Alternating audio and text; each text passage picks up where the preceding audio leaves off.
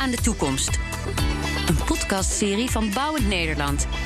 Het beste gereedschap voor de toekomst in de bouwsector.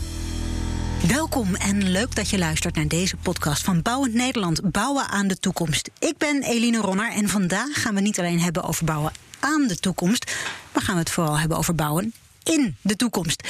En dat doe ik met Joep Rats, directeur beleid en vereniging bij Bouwend Nederland, en Matthijs Bouwman, macro-econoom en journalist.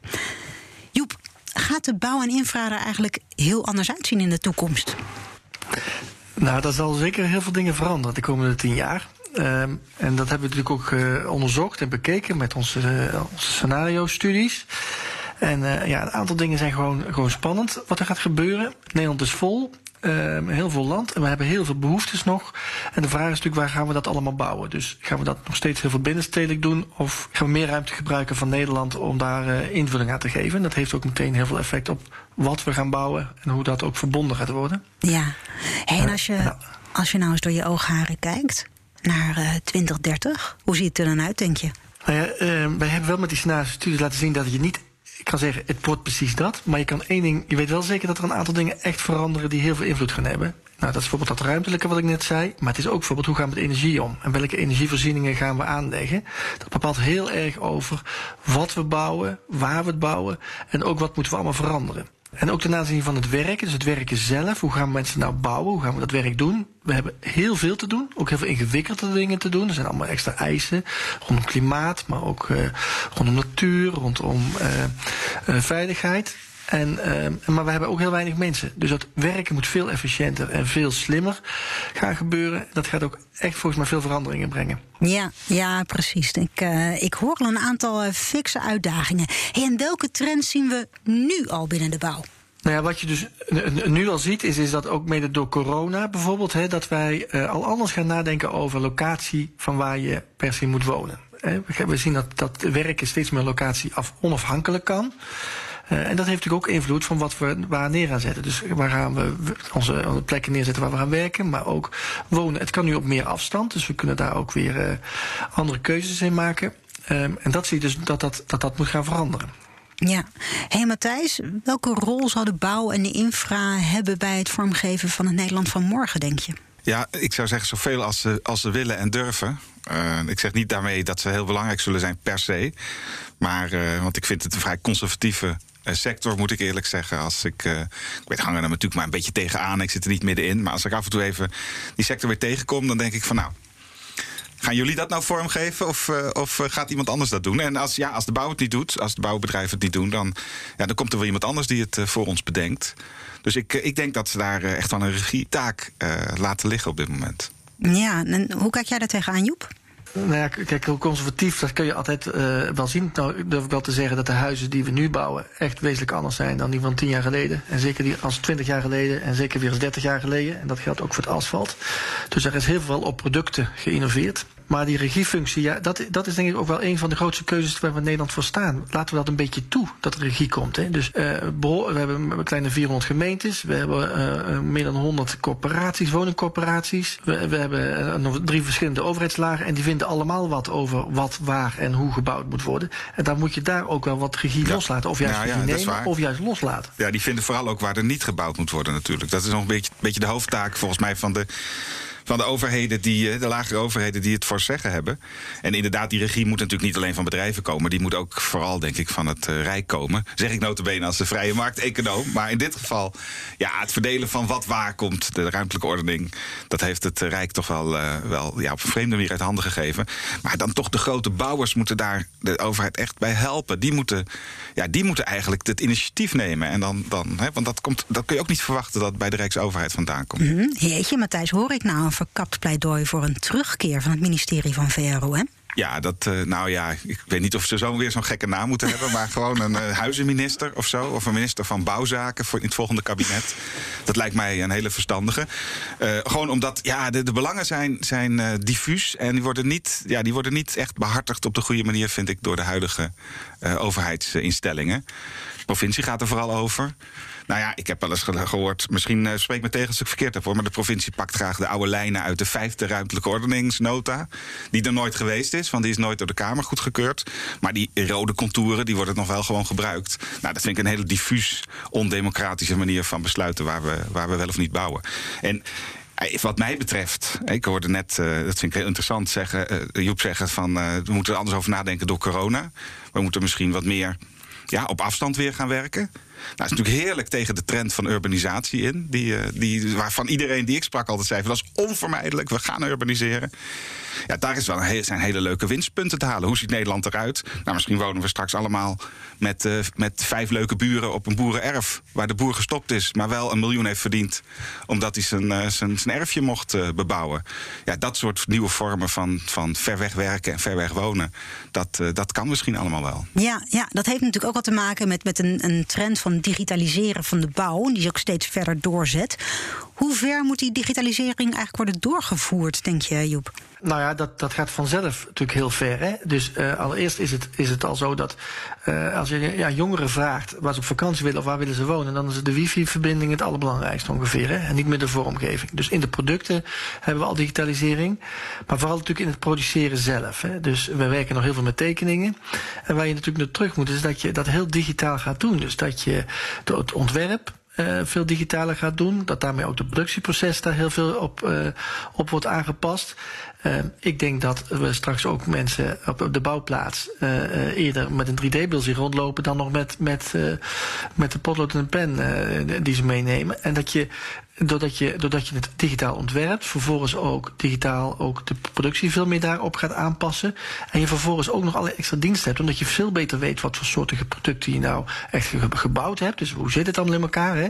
Als je nu een nieuwe keuken wil, dan uh, komt er eerst iemand meten en breken en kijken. En als we dat digitaal allemaal hebben, dan weet je dat veel beter. Dan kun je ook veel betere producten daarvoor ontwikkelen. Ik denk dat digitalisering heel veel gaat doen. Dus als je kijkt eigenlijk naar de laatste 30 jaar, we hebben eigenlijk, we hebben, we hebben uh, eerst hebben we de wederopbouw gehad en, en dat, dat mondde uiteindelijk wel een beetje uit in de bouwaffaire.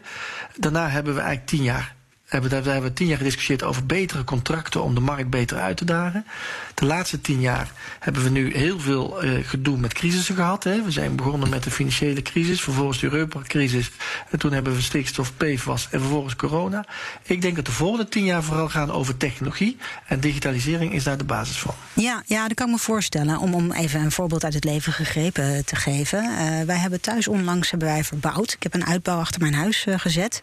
En het viel mij op dat uh, dat kon niet prefab. En ik kon ook niet via augmented reality alvast door mijn uitbouw heen lopen. Terwijl ik kon wel met augmented reality stoelen in mijn uitbouw zetten. Ja. Uh, de vloer erin leggen. Of uh, kijken welke vloer het mooiste was. Kan ik in de toekomst niet ook in, met augmented reality alvast in zo'n uitbouw lopen? Of alvast in een nieuw winkelcentrum lopen om te kijken hoe dat eruit zou gaan zien? Nou, daar gaan we gewoon veel meer naartoe. Het is, het is echt wel onvermijdelijk dat we dat veel digitaler uh, uh, gaan aanpakken. Uh, tien jaar is overigens nog, nog best kort om, dat, om het zo ver te krijgen. Omdat ja? best wel, er moet heel veel afgestemd worden. Hè. Dus de overheid wil van alles van gebouwen weten. En dat moet je communiceren. In de sector zelf wil je van alles met elkaar communiceren. Um, en, uh, en, we hebben ook nog de opdrachtgevers zelf. Dus bezitters van woningen, maar niet alleen dus ook corporaties die heel veel woningen hebben. Of een Schiphol die heel veel panden heeft, wil ook van alles weten. En uh, het hangt er heel erg van af of die drie groepen heel goed gaan samenwerken, hoe snel dat, dat gaat. Okay. Maar dat we die kant op gaan, dat lijkt mij eigenlijk, is voor mij behoorlijk evident. Ja, maar eerlijk gezegd schrik ik er wel een beetje van ja. als je zegt tien jaar, dat is dan toch nog wel ver weg. Want voor heel veel andere producten kan het nu al. Hoe kan het toch dat het dan nog, nog ja, wel langer dan tien jaar gaat duren voor, voor grote bouwwerken? Nou, kijk, bij hele grote bouwwerken gebeurt het nu wel al. Uh, maar voordat we het echt in de, in de, in de massa hebben zitten. Um, kijk, we hebben heel veel verbouwingen die we nu doen, doen we, doen we niet nieuw, maar die doen we in gebouwde omgevingen die er al zijn. En die moet je allemaal in kaart brengen en bij elkaar brengen. En, en wat het lastige van de bouw maakt, en waarom, waarom het ook daarom de innovatie ook niet op alle vlakken even snel gaat, is dat er heel veel partijen wat van vinden. En de overheid vindt er wat van en legt er regels op. Een opdrachtgever zijn niet, willen niet allemaal hetzelfde. Uh, en die zouden daar ook meer afstemming in moeten hebben. Dus het is wel zo dat in een gebouwde omgeving. Uh, het niet zomaar een consumptiegoed is wat je zomaar ja. kan kopen zoals een auto. Dus dat er ja. echt heel, of van verschillende ja. hoeken heel veel eisen gesteld worden. En dat is denk ik hoe snel we dat kunnen beslechten met elkaar, bepaalde snelheid. Ja, ik vind het leuk dat je auto zegt. Want eh, dit is, uh, het is op zich een ouderwetse sector natuurlijk. De auto-industrie weten we, weten, want we gaan maar heel langzaam op elektriciteit over. Maar als je kijkt naar de auto-industrie, die, die kunnen dat natuurlijk wel al heel lang. Hè. Dat is wel echt het voorbeeld van een sector die eerst is gaan standaardiseren en toen vervolgens weer heel erg juist persoonlijke producten is gaan maken. Je kunt nu auto's bestellen die gewoon van de lopende band komen, die waar eigenlijk wel weer 50 of 60 uh, aanpassingen aan worden gedaan voor jou persoonlijk, zonder dat dat de bouwtijd plotseling verhoogt. Aan de andere kant, dat zeg je ook goed, als je een oude auto koopt uit de jaren 50 of 60 of 70. Of laten we zeggen het begin van de eeuw, want zo oud zijn die huizen wel. En je wil daar iets aan veranderen, ja, dan zul je gewoon zeg maar, op authentieke wijze op zoek moeten gaan en een beetje gaan scharrelen en misschien nog een, een schroefje laten bijdraaien door een smid.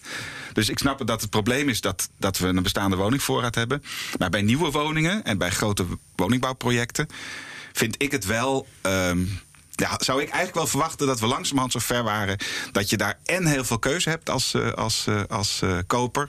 En tegelijkertijd dat het, het, het, bouwproces geautomatiseerd is en gestandaardiseerd en modulair. en dat je dus ook logischerwijs gewoon even op internet kunt kijken hoe het eruit gaat zien. En met een bril op doorheen kunt lopen. Maar ja, dat is wel een soort sluitpost. Dat, dat vind ik niet het allerbelangrijkste. Het gaat er meer om dat we en keuzevrijheid combineren met gestandaardiseerde bouw. En dat de industrie kan dat. En ja, de bouw heeft het daar toch moeilijk mee. Ja, maar ik begrijp dat dat ook wel te maken heeft met echt die, die kluwen van, van belangen en belanghebbenden. Nou, ik denk het belangrijkste wat er ontbreekt, want je ziet in sectoren waar dat wel gebeurt. Uh, daar is vaak een innovatieleider. Er is gewoon één groot bedrijf wat dicteert. Volkswagen in Duitsland, uh, in de regio Eindhoven, ASML. Die zeggen gewoon tegen de toeleveranciers: Nou ja, als je het niet zo doet, op deze nieuwe manier, dan heb je, ben je geen, uh, geen toeleverancier meer. Ja, en dat ontbreekt in de bouw. Een innovatieleider die, die het tempo bepaalt. En dat moet niet de overheid zijn, dat moet de sector zelf. Dat bedoelde ik het begin met dat het echt aan de bouwsector zelf ligt hoeveel invloed ze hebben. Ja, en die partijen zijn er niet. En die moeten misschien wel van buiten komen. Ja, daar trigger je me trouwens, Matthijs, op een mooie instart. Wij spraken namelijk eerder met Frank Zuthof. Hij is directeur Zuthof Projecten en Management. En voormalig regiodirecteur Volker Wessels. En die zegt daar ook het volgende over. Luister maar mee, helemaal aan het einde van de quote. Volgens mij is de bouw heel erg introvert. En in mijn beeld staan ze totaal niet open voor vernieuwingen. Veel te weinig in ieder geval. Juist innovaties en samenwerkingen die zijn essentieel om samen de opgave, die toch enorm is, in te vullen. Maar ja, Helaas wordt de bouw nog veel te veel gedreven door haar liefde voor beton en stenen. Heel erg productiegedreven en heel veel herhaling. Heel veel van hetzelfde. Allemaal heel mooi. Maar in mijn ogen zijn stenen absoluut niet het meest interessant. Het zou volgens mij juist moeten gaan om het onderliggend proces. Denk hierbij bijvoorbeeld aan de technische vernieuwingen, technologische vernieuwingen. Ik bedoel hierbij bijvoorbeeld aan het slim verzamelen en toepassen van data zodat je echt weet en begrijpt wat jouw klant nodig heeft. Ik vind het heel erg belangrijk dat de hokjes in de branche worden doorbroken en de mensen in de ketens echt gaan samenwerken, elkaar gaan versterken vanuit openheid en transparantie. In mijn beleving is het zo dat als ketenwerking, ketensamenwerking niet wordt doorgevoerd, dan vrees ik dat de sector links en rechts ingehaald zal worden hm. door nieuwe partijen. Partijen die misschien nu nog helemaal niet actief zijn in de bouwbranche. En dat gun ik ons in de bouwbranche niet toe. Ik hoop echt dat wij hier een verandering kunnen bewerkstelligen. Ja, mannen, Stellen jullie eens voor dat Google morgen besluit om huizen te gaan bouwen. Hoe zouden ze dat doen, Matthijs? Google niet. Google, Google geloof ik niet in. Iedere, ja, nee, Google vindt dat veel te veel werk en te ingewikkeld. Ik zou eerder IKEA zeggen. Zo'n soort uh, grote mhm. wereldleider. En ze doen dat natuurlijk al. Hè. Ze bouwen al modulaire huizen in Zweden. Je kunt. Zonnepanelen? Ja, maar daar, in Zweden kun je gewoon een huisje bestellen. En kun je ook een beetje zelf aanpassen. Ja, dat kan in Nederland natuurlijk ook. Er zijn ook heel veel modulaire tuinhuisjes en, en, en tiny houses en wat je maar wil. Uh, maar zo'n partij, misschien niet IKEA, maar ja, zo'n soort partij die gewoon gewend is om, uh, om ja, in modules te denken, gestandaardiseerd, snel. Uh, die zou, dat zou wel eens de grote uitdaging kunnen zijn. Ik vind het trouwens wel leuk dat hij net zei wat ik zei. Want ik dacht dat ik helemaal geen verstand van had. Maar ik heb er wel een heel klein beetje verstand van. Dat is leuk om te horen. Ja, ik dacht, ik had natuurlijk dit, dit verhaal al eerder gehoord in de voorbereiding uh, voor deze podcast. En nou, toen dacht ik, ja, jij zit helemaal op één lijn met, met Frank Zuthoff. Maar die moet het zelf doen, hè? Want dat is nou zo'n grote jongen. Ik vind dat die grote bouwers, die, zouden, die mogen wel zeuren over de rest van de keten. Maar Die moeten die innovatieleider misschien zijn. Ja, ja. Kijk, het, het, het, vraagt natuurlijk meteen om een reactie. En, eh, en ik vind zijn verhaal natuurlijk wel aansprekend. Eh, alleen, eh, wat ik ook al altijd geleerd, ik heb toevallig ook nog economie gestudeerd. En wat mij altijd geleerd is, is dat mensen pas hun gedrag gaan aanpassen als de omstandigheden zijn aangepast. Juist. ja. Dus je kunt wel altijd zeggen, je, je moet het anders doen, want het lijkt me beter. Nou, en die omstandigheden, dat is natuurlijk ook mooi waarom we zo'n zo'n scenario-studie ook maken en, en zo'n toekomstverkenning maken, is van waar gaat het heen? En wat we natuurlijk nu in de markt zien, is dat je heel erg geleid wordt door eh vragers die ertussen zitten. Dus we hebben 100 corporaties die, eh, eh, die- die 30.000 huizen per jaar bouwen. En die 100 hebben er allemaal een mening over en die vinden dat op een bepaalde manier moet. Ehm, en dat betekent dus dat die bouwsector kan zich dan richten op de huurder erachter en zeggen: ik ga iets maken wat die wil, of die moet zich richten. Je toch op die coöperatie en proberen die binnen boord te houden en te kijken, hopen dat, dat die de juiste vragen stelt eh, en dat doet. En, en dat is dus een beetje de spanning waar we nu in zitten, is, is dat je niet altijd, je bouwt niet echt niet voor die Nee. consument. Je bouwt heel vaak voor Rijkswaterstaat of voor een coöperatie of een gemeente wil wat. En je hebt minder oog voor die consument erachter. En in onze scenario-studie hebben we gezegd, nou er zijn ook wel twee droomwerelden. Je kan ook hebben, zou het niet mooi zijn als er inderdaad misschien zo'n innovatieve leiders komen die over de, deze systemen heen kunnen springen en rechtstreeks producten kunnen ontwikkelen voor die consument zelf, die dan door de corporaties worden afgenomen. Ja. Dat, is wel een heel, dat is wel een hele spannende, want uiteindelijk moet je wel genoeg vragen hebben om die innovatieleiderschap terug te winnen. Dus je moet wel genoeg power kunnen ontwikkelen om dat eh, te doen. Ja. En je ziet nu allerlei bewegingen al van, van veel fabrieken waar al eh, dit soort huizen gebouwd worden. Eh, die zijn er wel. Maar het is toch wel heel moeilijk om in die markt. Toch wel heel sterk eh, nog zo georganiseerd dat je er toch heel moeilijk tussen komt. Ja, ik snap dat, er hoor. een Ja. overheid is die regeltjes oplegt. Ja, ik vind dat, dat. Maar dat is wel heel goed dat je dat zegt. Dat had ik me niet zo goed eh, gerealiseerd. Eh, i- i- jij hebt pas echt de marktwerking en de juiste prikkels als eh, de klant kan kiezen, de eindgebruiker. Dat zie je ook bij de busaanbestedingen of andere voorbeelden. Als de klant niet kan kiezen, heb je vaak geen marktwerking, maar iets wat erop lijkt. Eigenlijk gewoon een ambtenaar die marktje speelt. Of een coöperatiedirecteur. Ja, het is moeilijk om daaromheen te gaan, want dat is natuurlijk allemaal heel wettelijk en institutioneel eh, vastgelegd. Nou, dat verandert in Nederland niet zo. snel. Ik vind die tien jaar opeens helemaal niet zo lang klinken, eerlijk gezegd. Och, nee, inderdaad. Ja, maar ik, denk, maar ik denk wel oprecht, want kijk, tien jaar klinkt lang, maar ik denk wel dat dit de tien jaar wordt waar technologie de bouw echt stevig zal binnenstappen. En veel meer dan, dan de tien jaar daarvoor of de twintig jaar Ja. zelfs Ja. eh, daarvoor. Ik denk wel dat die tijd nu wel heel stevig aanbreekt. Want op een gegeven moment gaat er toch ook een, een tipping point ontstaan, een breekijzer dat dit in beweging gaat brengen, lijkt me. En dan, dan komt er hopelijk noodzaak. Ja, maar je moet maar eens oude filmpjes gaan kijken. Of tekeningen van de gebroeders Das vroeger in de kijk. Over hoe we zouden bouwen zo in 2000. Ja, nou ja, ik, ik, ik zit niet een beetje natuurlijk eh, te stoken, maar we bouwen eigenlijk zoals in de middeleeuwen. Van eh, vragen iemand of hij een steen wil pakken en daar iets tussen doen en dan nog een steen erop leggen. Ja, dat was niet zoals de gebroeders Das het tekende hoor. Daar kwamen die huizen bijna in onderdelen uit de lucht vallen en stonden ze en kon je ze ook nog eens morgen aan. Nou, Piet, Piet Riet, Pieter Rietveld. Titulaar, of Nee, wat? Rietveld had nog een huis gebouwd waar je alle, alle muren kon veranderen en zo in het, in het, het Schreuderhuis. Nou, dat leek toen in, in wat is het, 1920 al, al, al gearriveerd. Eh, gewoon modulair, veranderbaar. Als je oud wordt, doe je er iets af, verkoop je dat weer. Als je jong bent en je krijgt kinderen, dan plak je er een stukje huis aan. Dat willen we echt. Eh, ja, jij wilde het net met je serre. Ik wilde het wel, ja. Maar ja, op een of andere manier is het er niet. En dat is, eh, dat is toch moeilijk. Nee, ja, ik wilde ook zo nodig in een huis wonen uit 1928. Ja, en dat is jij geschuld. Je rijdt, je rijdt in, een old, in, een, in een oldtimer. En dan verwacht je vervolgens dat, die, dat het een Tesla wordt. Ja, dat hoop ik dan natuurlijk, hè? Ja, ja, als klant. Kijk, en wat we in onze scenario-studie wel zien, dat er natuurlijk wel een aantal dingen zijn die de omstandigheden wel echt gaan veranderen. En dat is bijvoorbeeld ook die energievorm. Als, als we echt andere energievormen gaan gebruiken, dan heeft dat gewoon echt heel veel impact op die gebouwde omgeving. Ja, hoe werkt dat dan? Ja, kijk, als, wij, als we gewoon geen aardgas erin mee stoppen, maar we moeten, met, we moeten met elektriciteit aan de gang, of we gaan met een andere brandstof aan de gang, ja, dan vraagt dat wat over, over die woningen, dat ze daar ook op ingericht zijn. Dus hoe warm ze kunnen worden, het systeem erin. Het, gaat- dat gaat ook heel veel effect op leveren. En wat daar ook veel mee geëxperimenteerd vaak gaat dat ook samen met data. Dan weten we ook weer steeds meer. Kunnen we die huizen optimaliseren, maar dan weten we ook weer heel veel andere dingen. Dus ik denk dat energie, een nieuwe energievorm wel een behoorlijke driver is voor verandering in, eh, in hoe we bouwen. Maar dan weet je ook misschien wel waar dan die, die, die grote partijen vandaan komen... die dingen gaan eisen, waardoor het verandert. Hè, De partijen van buiten, dat is misschien dan het energiebedrijf. Dat is dan Ja, Vattenfall ik denk die zegt van... dat daar, daar eh, meer drive zit ja. dan, dan, eh, dan de traditionele vragers die we Ja. nu in de markt hebben. Mhm, Ja, dan ga ik toch eventjes, want Matthijs, je hebt een essay geschreven met de titel Mijn nieuwe huis in 2030. Ik heb met heel veel plezier gelezen.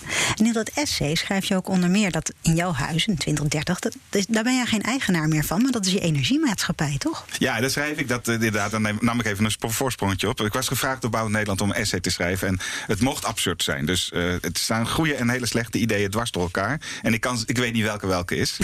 maar het, het, het, inderdaad, het scenario wat ik dan schets, en dat is een extreem scenario, is dat ja, op een gegeven moment uh, de, de, de, de, energiebedrijven ingesprongen zijn waar de bouwers het lieten liggen. En die, uh, en die, ja, die, die bouwen huizen voor mij en die lease ik. Dus ik huur ze niet. Ik, ik ben geen eigenaar, maar ik lease echt in de zin van dat het wel mijn huis is.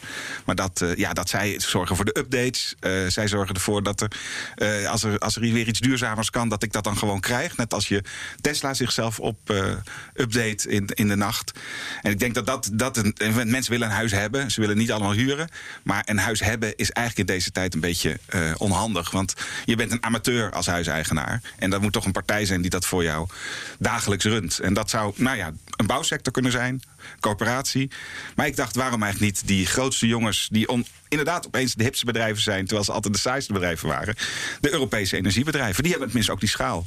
Ja, ja, en die kunnen ook een rol gaan spelen dan in het, in het verduurzamen van onze woning. Om die, die oude woning van mij uit 1928 definitief van het gas af te krijgen. Nou ja, dan, jij, jij zou hem kunnen verkopen aan een, aan een, uh, aan een energiebedrijf. Nou, je verkoopt hem natuurlijk uiteindelijk aan, aan uh, Goldman Sachs of zo. Hè. Dat, die, die zorgen wel voor, het, voor de financiën. Maar dat, dat, dat je de sleutel in feite inlevert van, uh, bij, de, bij het energiebedrijf. En daarmee een deal maakt van jongens, wat kost het mij voortaan per maand als jullie mijn huis nou, naar de 21ste eeuw uh, optillen. En dat hoef je dan niet allemaal zelf voor te financieren, je hypotheek niet te verhogen. Dat, ja, daar is gewoon een dienst voor. En het lijkt mij, lijkt mij dat daar een gat in de markt is. Ja, Joep, wat denk jij? Is dit nou luchtfietserij van Matthijs? Of, uh... Nou, het is op zijn minst inspirerend. Ik zou iedereen oh, dat is luchtfietserij, dat... dat is een ander woord voor luchtfietserij. Heel beleefd van je. Ook, ja. Ik zou ook vooral iedereen aanraden om dat essay te lezen. Het staat ook bij ons op die website, waar je het allemaal vinden. Het is een hartstikke leuk verhaal. Uh, en ook inderdaad inspirerend verhaal uh, over hoe het gaat. Maar ik, kijk, ik weet niet of het alleen één partij zou zijn. Kijk, je ziet nu al, bijvoorbeeld ook rond die digitalisering, heb je ook gewoon mensen die nu, of ook de partijen die al het digitale netwerk aanbieden in je, in je huis. Hè. Je, je, je hebt nu al kastjes voor je televisie en voor ja. je internet. Dat, dat is nog niet zo heel modern, maar dat, dat kan allemaal nog veel verder worden. En dat zal met energie ook zijn. En misschien dat er nog wel veel meer onderdelen zijn waarop je partijen krijgt die met je huis uh, om zal gaan. Ik, ik, ben nog iets sceptischer, zeker over tien jaar. Uh, zeker met het systeem wat we nu ook allemaal hebben. Er gebeurt nog wat meer met een woning dan alleen het gebruiken. Het is natuurlijk ook gewoon nog wel waarde. En uh, je woont op een plek. En, uh, en die vind je ook allemaal heel belangrijk. Dus ik denk dat, dat het bezit van woningen niet zomaar, zomaar heel erg verandert. Maar het gebruik van je woning en, en welke partij je daarvoor inschakelt, dat denk ik wel. En die gaan, er ook wel, die gaan zich er ook meer mee bemoeien over hoe die woning eruit komt te zien en aan welke eisen die moet voldoen. Dat denk ik wel. Ja, ja. en wat we bijvoorbeeld nu ook al zien hè, in, op het gebied van, van uh, de toepassing van groene en natuurlijke materialen, is dat in België, heb ik begrepen, is het al verplicht om bij nieuwbouwwoningen een watertank te installeren. En dat is ook om die woningen beter bestand te maken tegen extreme regenbouw. Val. Zouden we dat in ons land niet ook moeten doen? Ja, ik ben druk in de weer met regentonnen geweest deze zomer, de droge zomer. Dat heb ik inderdaad ook gezocht. Daar uh, kun je niet dat ondergronds krijgen. En je kunt inderdaad voor, uh, voor een paar duizend euro heb je gewoon een, een put hoor, in je, in je tuin. ik vind dit wel weer een Belgische oplossing. Iedereen het voor zichzelf laten doen. Ik denk water vasthouden in de wijk, wat er heel veel goede redenen voor zijn. En misschien ook weer hergebruiken. Ja, dat is nou ook echt iets wat op een hogere, in Nederland op een hogere schaal veel beter kan. Daar zijn we ook echt heel goed in. En dat doen we eigenlijk ook al een beetje. Maar ik, ja, iedereen weer een put in de eigen tuin en daar uh, verantwoordelijk voor zijn. Dat zijn, dat zijn echt de dromen van de Vlamingen, heb ik het gevoel. Oh, Oké, okay, dat moeten wij gewoon heel Nou ja, dat, ik denk dat in Nederland de wijken anders werken. En dat je, dat je beter, beter een wadi of hoe heet het allemaal uh, kunt aanleggen in gezamenlijkheid. Zoals vroeger de dorpsput ook niet. Uh, die ook van iedereen tegelijk. Uh, want ja, om overal nou te gaan graven. Hm. Onder die volledig betonnen en, en, en dichtgemetselde tuintjes in Nederland. En daar die allemaal weer overhoop halen. Ik weet het niet. Dat is ook wat omslachtig, hè? Wat zouden we nog meer kunnen doen om onze woningen beter bestand te maken tegen klimaatverandering? Ja, ik vind dat is dat. Ja, dan, dan ga ik wel heel ver van mijn expertise. Ik ben wel milieueconoom, dus in die zin mag ik misschien wat van zeggen. En huiseigenaar. Ik vind het belachelijk dat in Nederland uh, er niet een, uh, een regel is dat je in principe zonnepanelen op je dak hebt, tenzij eh, het niet kan. Dat ook verenigingen van eigenaren daar gewoon overruled kunnen worden als ze het niet willen.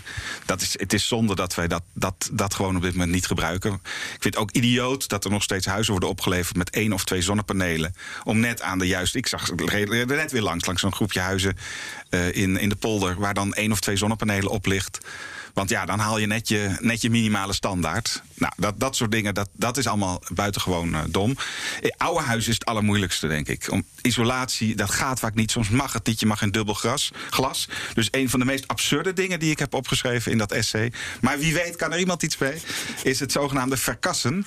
Want als je een oud boerderijtje buiten hebt en het valt niks meer mee te doen. En je wilt wel bewaren, want het is een monument. Dan moet je er misschien gewoon een glazen kas omheen bouwen. Ja, Met mooie klimaatwerking. En uh, het glas kan dan straks kan zonne, zonne, zonnepanelen inzitten, terwijl het wel doorschijnend is. En als het warm is, doe je het een beetje donkerder. Uh, zo'n soort, nou, misschien moeten we wel zo'n maffe oplossing zoeken. Of de boel slopen en er nieuwbouw voor plegen. Ja, voor mij klonk het verkassen wel, wel heel erg wild, Matthijs. Ja. Ik dacht wel, ik had er echt zo'n zo'n stolp idee, zo'n glazen stolp. Uh, Waarom niet? Maar dan, uh, dan nieuwe ja. stijl. Jo, dacht jij dat ook? Dit gaat wel heel erg ver. Nou ja, dat gaat inderdaad wel ver. Um, en, maar overigens zijn er natuurlijk wel huizen waar we dat doen. Hè? Dat, we, dat er een, een, een dingetje omheen gebouwd wordt. Een hele nieuwe, nieuwe voorgevel en dak en uh, ja. achtergevel. En dat, en dat ze daarmee ook verduurzamen. Dus het is, het is nog niet zo heel ver weg. Maar met piepschuim inderdaad en dat weer stukken bijvoorbeeld. Dat, uh, dat zie je wel bij coöperatiewoningen. Er zijn allerlei voorbeelden. Maar wat, ja. ik, wat ik er meer mee, wat ik wel weer, wel, uh, wel weer terug hoor hier, is er aan de ene kant moeten we een hele vrije markt hebben. En consumenten bepalen en die gaat kiezen. Maar vervolgens moet de overheid wel allerlei regels opleggen over wat er allemaal moet met water en met energie en met uh, uh, al die andere dingen. En dat is nou juist volgens mij waarom, waarom, uh, waarom de toekomst moeilijk te voorspellen is. Want ja, die, je, hebt geen hele, je, hebt, je krijgt nooit een helemaal vrije markt waarbij de consument zelf mag bepalen, want die bedenkt dat niet. En altijd een overheid die zich ermee bemoeit. En dan hebben wij ook nog heel veel verschillende overheden die net allemaal een beetje wat anders ja. vinden. Ik vind dat wel een van de, denk ik eerlijk gezegd, nog een van de grootste uitdagingen van de toekomst. Dat is ook een bril waar we naar gekeken hebben. Hoe kun je het bestuurlijk nou doen? Ja, dat, is, dat vraagt nog echt wel heel wat. Want iedereen wil er wat van vinden en overgaan. Ja, en dan krijg je dus nooit die, die, de, de kans om grootschaliger innovaties toe te passen. En blijf je het elke keer per projectje doen. In plaats van dat je dat in hele programma's kan doen. Maar Joep, het is toch wel verschil tussen of de overheid zich ermee bemoeit. Of dat de overheid er op een buitengewoon onhandige en ad hoc manier zich ermee bemoeit. Juist als je zou zeggen, bijvoorbeeld, we hebben deze eisen. Uh, die wij vinden dat die in 2030 moet elk huis daaraan kunnen voldoen. Klaar, daarmee is de provincie uitgespraat. En daar zijn de, de, de gemeentes uitgepraat. Dat is gewoon wat de Rijksoverheid oplegt. Net als, uh, als, uh, als ze het autoverkeer regelen, bij wijze van spreken. En dan vervolgens met de armen over elkaar uh, kijken hoe het, hoe het wonder van de vrije markt zich voltrekt. Binnen ja, die kaders. Dat is onze droomwereld ook. Ah, de. Maar de, de, de werkelijkheid is, is dat er eisen landelijk worden gemaakt. Bijvoorbeeld voor over hoe duurzaam moet een woning zijn. En vervolgens zegt Amsterdam, ja, wij doen nog een beetje meer. Oh, ja. Of we krijgen een ene eis en dan zegt, uh, zegt de gemeente... ja, maar wij willen ook graag een bepaald soort vormgeving in onze, in onze stad hebben. Dus wij willen niet allemaal soorten huizen. Dus dan, mag, moet, dan krijgen we deze aanvullende eisen... waar het qua vormgeving aan moet voldoen. En dan werkt het ontwerp weer niet. En dan krijgen we een corporatie die zegt... ja, maar wij zijn vooral voor ouderen, dus wij willen alles daar hebben. Dus dat is even mijn punt, is dat er heel veel partijen... invloed proberen uit te oefenen wat je maakt. En daardoor wordt het ook nooit helemaal een volledig vrije markt. En dat, dat hebben we ook in die scenario's ook een beetje proberen te laten zien. En ja. valt er ook wat aan te doen? Je legt je er bijna bij neer. Een van de dingen die ik, waar, waar, ik zelf van gecharmeerd ben, is wat we met elkaar. En dat, zou, dat is nu niet zo ingewikkeld. Dat we wat minder in projecten denken, maar in programma's. Dus als we nou gaan nu bouwen we eigenlijk een, bijvoorbeeld elke brug voor brug voor brug. En elke keer een ja. nieuw ontwerp en een nieuwe brug. En dan, je kan ook eens zeggen, moeten we niet honderd bruggen doen? En we gaan langzaam aan programma's werken. En dan betekent ook dat je de eerste dat, dat je kan leren in die ja. programma's. En, en dat hebben we, we hebben heel veel repeterende opgaven. Dus we moeten heel veel huizen verduurzamen, miljoenen. Dat is heel veel repeteringen. We, moeten heel veel bruggen vervangen. We moeten heel veel riolering gaan vervangen. We, we hebben heel veel vervangingsopgaven die repeterend zijn. Die, en daar zou je zeggen, moet je nou niet gewoon programma's maken? Dan kan je, dan kan je veel meer leren en dan kunnen we ook over de projecten heen. Maar is dat een uh, programma in uitvoering of bedoel je met een programma een catalogus met 50 bruggen? En als je een nieuwe brug wil, kies maar uit. Wat, wat, of allebei? Nou, dat is het, dat, daar wil je eigenlijk bijna ja. eindigen. Hè? Uh, en maar het begint al met, dan laten we met elkaar gewoon dus die producten allemaal in de markt zetten, zodat bedrijven uitgedaagd worden om niet één mooie brug te bouwen, maar dat ze ja. nadenken hoe kan ik er 50 goed bouwen. En wat vinden ja. de architecten daarvan? Stilte. Uh, ja. ja die, nou, toch? kijk, wat ik wel altijd zeg, hè, dat is net zoals bij die auto-industrie, is uh, je zult, uh, de, de techniek is dan hetzelfde. Maar de vormgeving, zal, daar zal iedereen wat van vinden. Oh ja. Eh, dus de buitenkant hoeft niet per se hetzelfde te zijn, eh, overal hetzelfde te zijn. Ja. Ehm, dus daar is echt nog wel ruimte voor allerlei maatwerk. Ehm, en wat ik er ook altijd bij zeg, wat IKEA ook gedaan heeft, is, is dat zelfgemaakte meubels eigenlijk veel meer waarde zijn gestegen. Het is nu, nu, als je nu bij iemand thuis komt en die heeft een, een, meubelstuk laten maken, of dat dan is dat uniek. Dan je, kijk, is het helemaal, helemaal zelf gemaakt. Of dat heeft iemand, ik heb dat speciale maat laten maken. Dat heeft ook veel meer waarde gekregen daardoor. Dus massa wil niet altijd zeggen dat, het, dat, het, dat de rest minder waard wordt. Het wordt zelfs meer waard soms, want het is exclusiever om dat te hebben. Eh, dus het is niet altijd zo dat dat nou per se tot minder Nee. eh, leidt. En dat Volgens kan ook mooi een eh, startpunt zijn, hè? Natuurlijk. Dat je een basis hebt en die is, die is standaard. En die kun je vervolgens, kan je die naar eigen inzicht, kan je die personaliseren. Zoals je Ja. de IKEA-hacks Ja, nu is hebt. de start is eigenlijk alleen maar het bouwbesluit, zeg maar. Dat is eigenlijk wat we, wat we aan standaard hebben dan. En, Ja. ja, dan, en dan is het meer een positieve keuze. Niet wat je allemaal per se wel en niet mag, maar gewoon van... eh, nou, neem een brug 7b, maar wij doen hem oranje. Precies, ja. Graag met oranje met, eh, met gouden slingertjes Ja. eraan.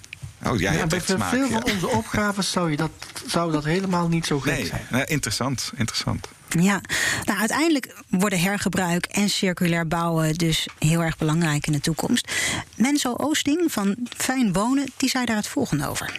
Modulair bouwen is een begrip dat bij sommige mensen een beeld oproept van eenheidsworst, 13 in een dozijn en containerachtige woningen. Maar dit stadium zijn de koplopers van de industriële bouw al lang voorbij. Met een slim, geïndustrialiseerd productieproces worden kwalitatief hoogwaardige en qua uitstraling niet van traditionele bouw te onderscheiden woningen en woongebouwen afgeleverd. Goedkoper, supersnel en met de inzet van heel weinig schaars vakmanschap. Niet enkel rijtjeswoningen, maar inmiddels ook appartementengebouwen. Het voordeel van deze manier van produceren en assembleren is dat het met veel minder afval en transport gepaard gaat.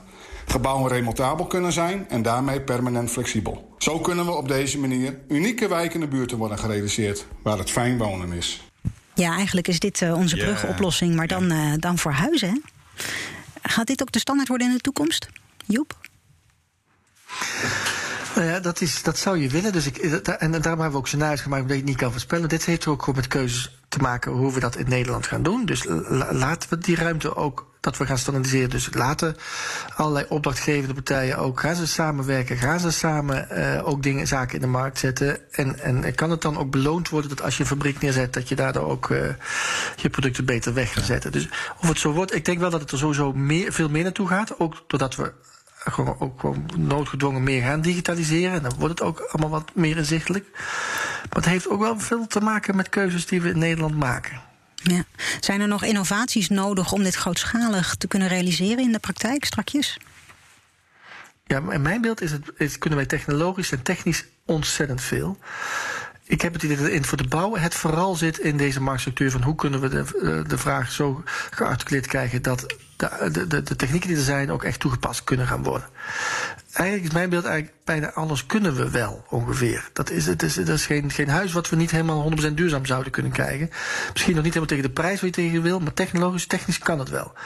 Maar hoe krijgen we nou zo die structuur dat dat voldoende beloond wordt, dat de, de, die investeringen ook gedaan worden om dat eh, op het juiste niveau te krijgen. Dus ik denk dat vooral daar de uitdaging Ja, zit. daar zit de crux. Denk je dat ook, Matthijs? En een stukje economische technologie is er nodig eh, in de vorm van, eh, van juiste prijzen. Ja, het is altijd heel makkelijk als econoom met eh, klimaatproblemen en eh, duurzaamheidsproblemen. We moeten gewoon een CO2-belasting hebben. Niet voor de industrie, maar voor de burger. En die die gewoon terugkrijgt via zijn inkomstenbelasting. Dus hij gaat er niet op achteruit. Maar pas dan, hè, dan, dan als de prikkels goed zijn, dan gaan pas het eh, gedrag eh, eh, veranderen. Precies, gewoon een efficiënte markt wel creëren. Wat, Ja. Ook in economische technologie, ik vind dat wel prachtig, prachtig beschreven door Matthijs. Maar wat, dat, wat je ook nog hebt, is hoe krijg je inderdaad gewoon die marktvraag gearticuleerd. Dus het is, het is inderdaad voor een deel met prijzen aan de gang, maar het is ook, de bouw is, is, is niet degene die het gebruikt, Nee. altijd degene die het koopt. Nee. Ja, en, en, en daar moet je ook wat voor bedenken hoe je dat beter op de, op de kaart Ja, krijgt. ja, dat is waar. Daar heb je gelijk in. Ja, hoewel natuurlijk als, de, als er op een gegeven moment launching customers zijn... eh, mensen die wel over hun eigen huis gaan... en die het allemaal als eerste gaan, eh, gaan doen... eh, dan, dan ontstaat er misschien ook wel weer een, eh, een kosten, kostendaling... waardoor uiteindelijk de corporaties ook zeggen van... nou ja, doe maar, want het zou zonde zijn om niet te doen.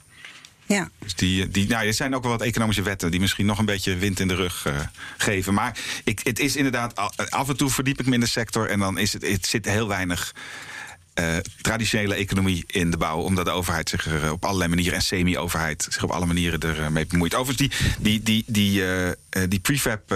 industrie, of modulair bouwen moet je denk ik zeggen. Ja, die moeten dan zelf natuurlijk ook keihard gaan robotiseren. Wat ze wel een beetje doen.